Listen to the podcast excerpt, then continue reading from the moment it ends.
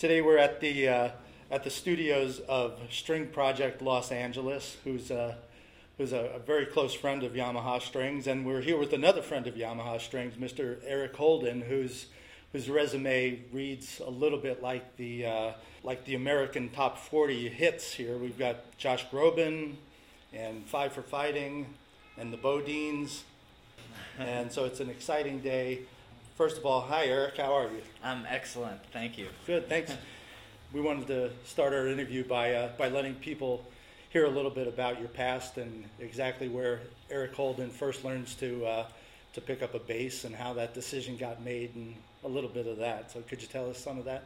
Yeah, it was. Um, you know, I, I always felt like early on, I always felt like I got a late start. I didn't start playing until I was 16, and um, you know, I remember as a little kid. I mean, I'm surprised I didn't start sooner because mu- nobody else was was musical in my family, but um, but music was always just so important to me. The Beatles' White Album was a huge, huge record for me. It was of my parents' small record collection that like I always went to as a little kid. Like I would I would want to hear Rocky Raccoon like day and night all the time. I'd break that record out and um, and and even like you know when I was you know 14, I remember having. I, I actually remember her name, uh, having my heart broken, and uh, and having to listen to the Eagles' Long Run, like every day after school. That's all I did, and then and Oh, then by the time What was her name? Come on. uh, Bev Witter, Oh, Bev Witter, yeah. Um, funny that would come up. Um, Maybe she's and, listening. uh, hopefully, right? I have my shot. Um, um, and then, you know, by the time I was 16, I was, you know, I was a huge ACDC fan, a huge Van Halen fan, and, and Zeppelin fan, and um, and and I had I had always, you know, theoretically.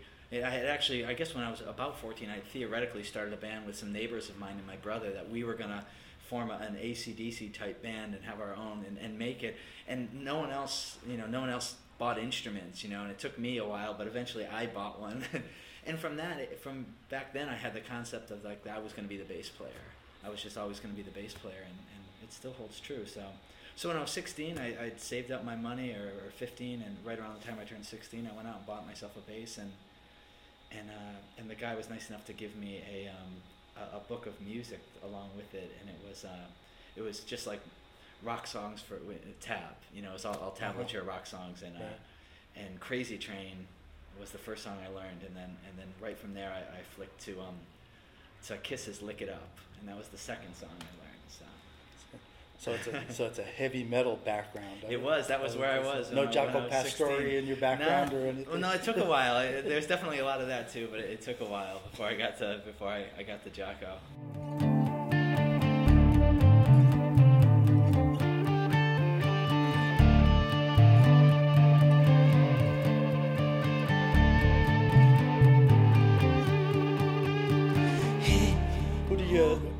Listen to now? Who's your influences? You, you know, I mean, kind of the same thing. I mean, I've kind of gone a, whole a whole route of, of you know you know loving rock stuff and, and pop stuff, and then you know getting in, into jazz and, and blues and, and playing in blues bands and all sorts of stuff. And, and you know, right now my favorite player is still Paul McCartney. You know, he always always has been. You know, I just even when I was studying jazz for my first couple of years at college, I I remember being so disappointed when uh, in my jury one year when when the teacher said, "Oh man, you guys, you sound great, man. I really, you really sound great. You know, you're playing over the changes and you're nailing the changes, and and you know, you just, uh, you know, you still sound like a rock player playing jazz." And I thought, man, you know, I was so upset at the time, but you know, uh, the next semester I, I, I kind of came to terms with it. I was like, that's okay, you know, that's who I am, and and it's okay, you know.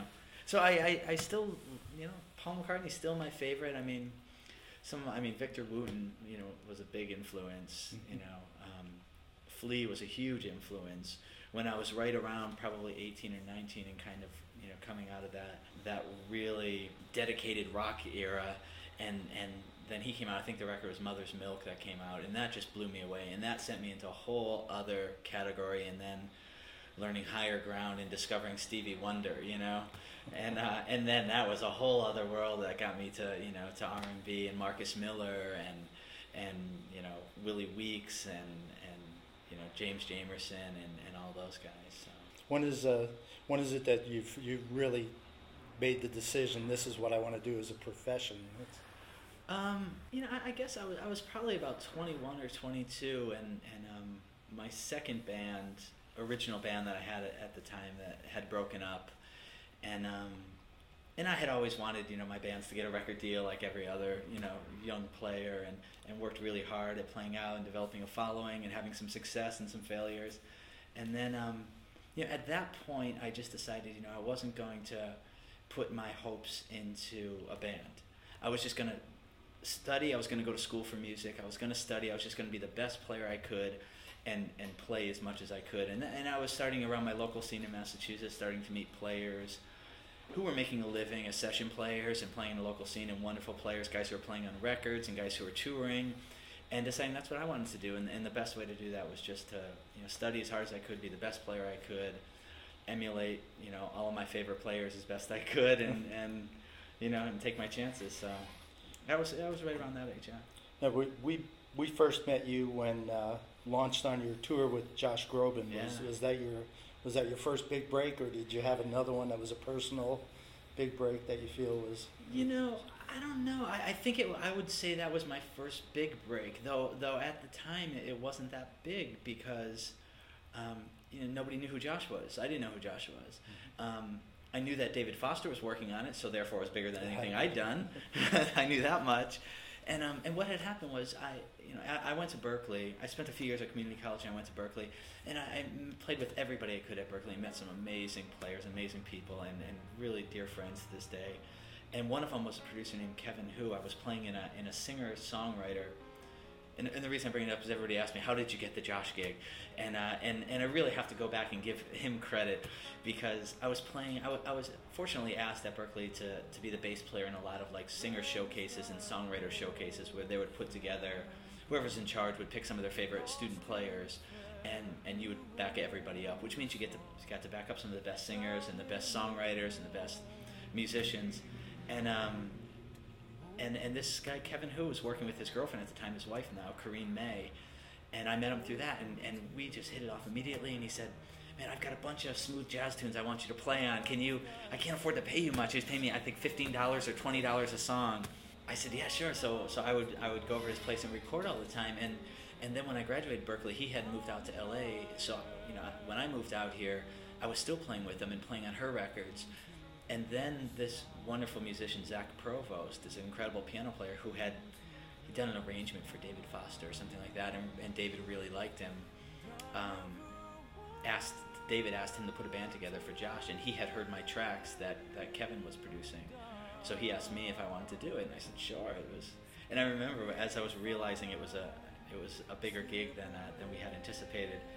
He, he first said, "Do you want to do this gig? We're gonna we're gonna do a TV show." I said, "Oh, sure. It'll be it'll be great. My first TV show appearance. It'll be nice." And then um and then he called me a week later and he said, "Hey, uh, how, how are the songs coming? Is, is everything okay?" I said, "Yeah, yeah. It's gonna be it's gonna be great. No problem." Okay. Then he, then he called me the next day and asked me again, and, and I said, "What's what's going on?" He said, "Well, David, you know, David Foster called and, and he knows everybody in the band, but he said, who's this bass player? Like, you know, who is this guy? Is he, is he really going to cut it?" And I and I told him that you were good, and I said, "Don't worry, I, I understand completely. It's it's not just you know my butt, it's yours too, and don't worry, I'm gonna nail it." No pressure. He said exactly. So he said, "Thanks so much. I, I appreciate that." You know, and and then he and I were actually from that first original band. We played in Josh's band for about six years. So it seemed to work out well.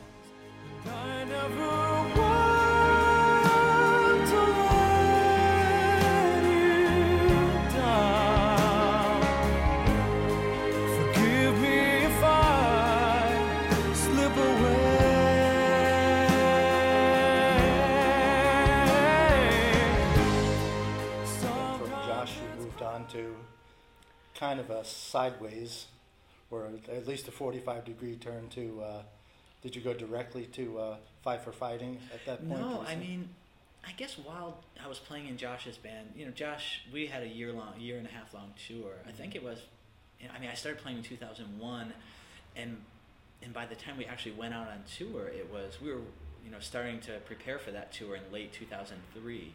So it was really just promotional dates, and there wasn't a tour involved until the 2004 tour.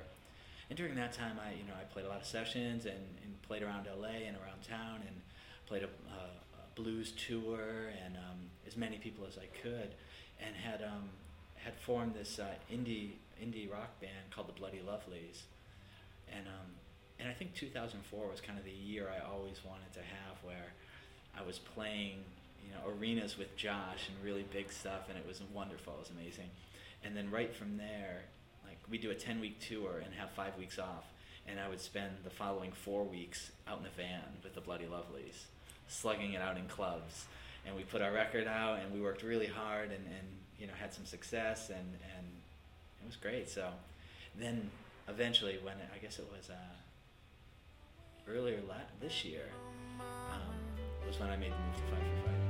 Fifteen, there's still time for you. Time to buy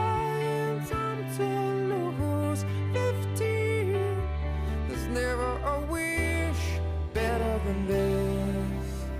When you only got a hundred years to live. So like uh, like a lot of bass players, you have a, a full tour, a full toolbox when you uh, when you take the stage. Do you want to talk a little bit about what you're um, what you're playing in your performances, and, and of course the Yamaha instrument? We want Yeah. to talk about that. I play. I mean, I've got.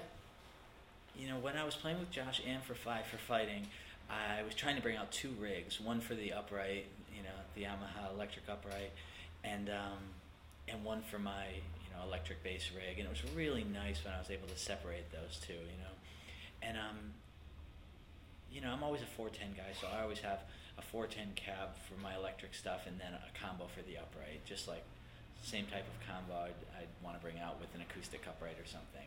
You know, really true to it, trying to keep as true to it as possible, and um, and each one has a pedal board. You know, my my pedal board just changes with every tour. It all it depends what what I need, you know, and I try to if, if I'm going out and the job is to emulate the record, then you know whatever it takes to emulate that, and and if not, if the job, you know, if if there's freedom involved and, and they want you know me to bring my you know more vibe to it, then I can bring all the tools out and all the tricks out and, and everything I can. But um, but my pedal board these days, of course, has a, volume pedal, um, a big muff. I always play a, a big muff fuzz that I can I can add on there and some rock stuff. Um, EBS chor- chorus pedal with an Octaver. I've got a Moog bass MuRF that I've really enjoyed. That's really cool, and a, and a Moog analog delay. Um, and uh, a Q-Tron um, envelope filter, and, and you know a bunch of stuff like that. Um, So as you're as you're performing and you're and you're recording, uh, what factors into the decisions that you that you make in when you're selecting your gear? Um, you know, when I when I first started, you know, when I got the Josh gig and my and my first bigger gigs rolled around, it was really, you know, trying to make sure I'm playing as is as great as the guys on the record. Nathan East is on the record. You know, my job is to make sure you know Josh is really comfortable that he's got a cat on the gig who can nail the Nathan East parts. You know, and and and that's the job. And and I and I got that. You know, thankfully I, I like to think I was successful at it. you know, big shoes to fill, but it, but it was also a great challenge.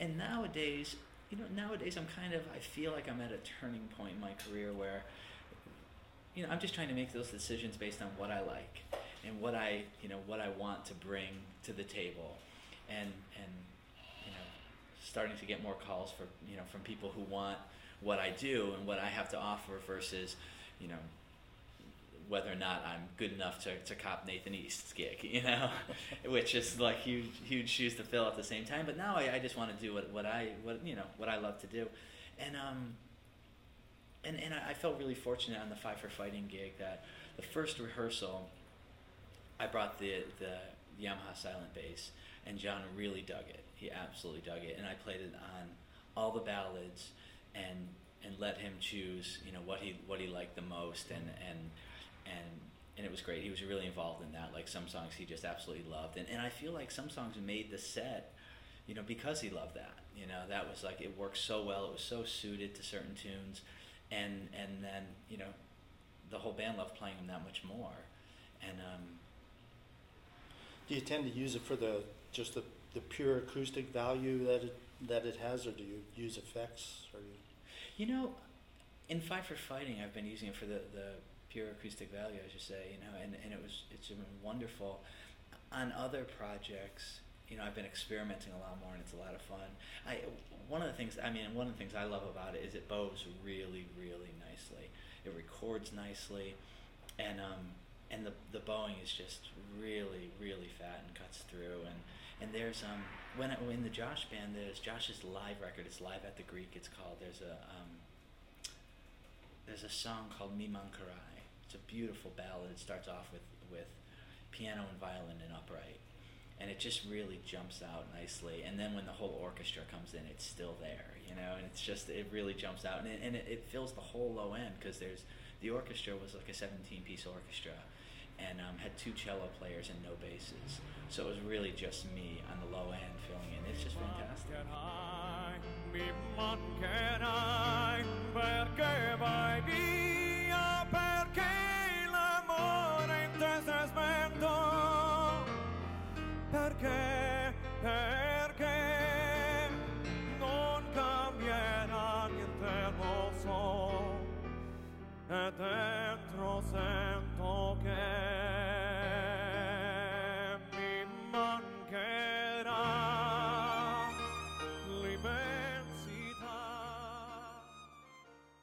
So can you tell us what's up ahead for you with everything that you have going on now?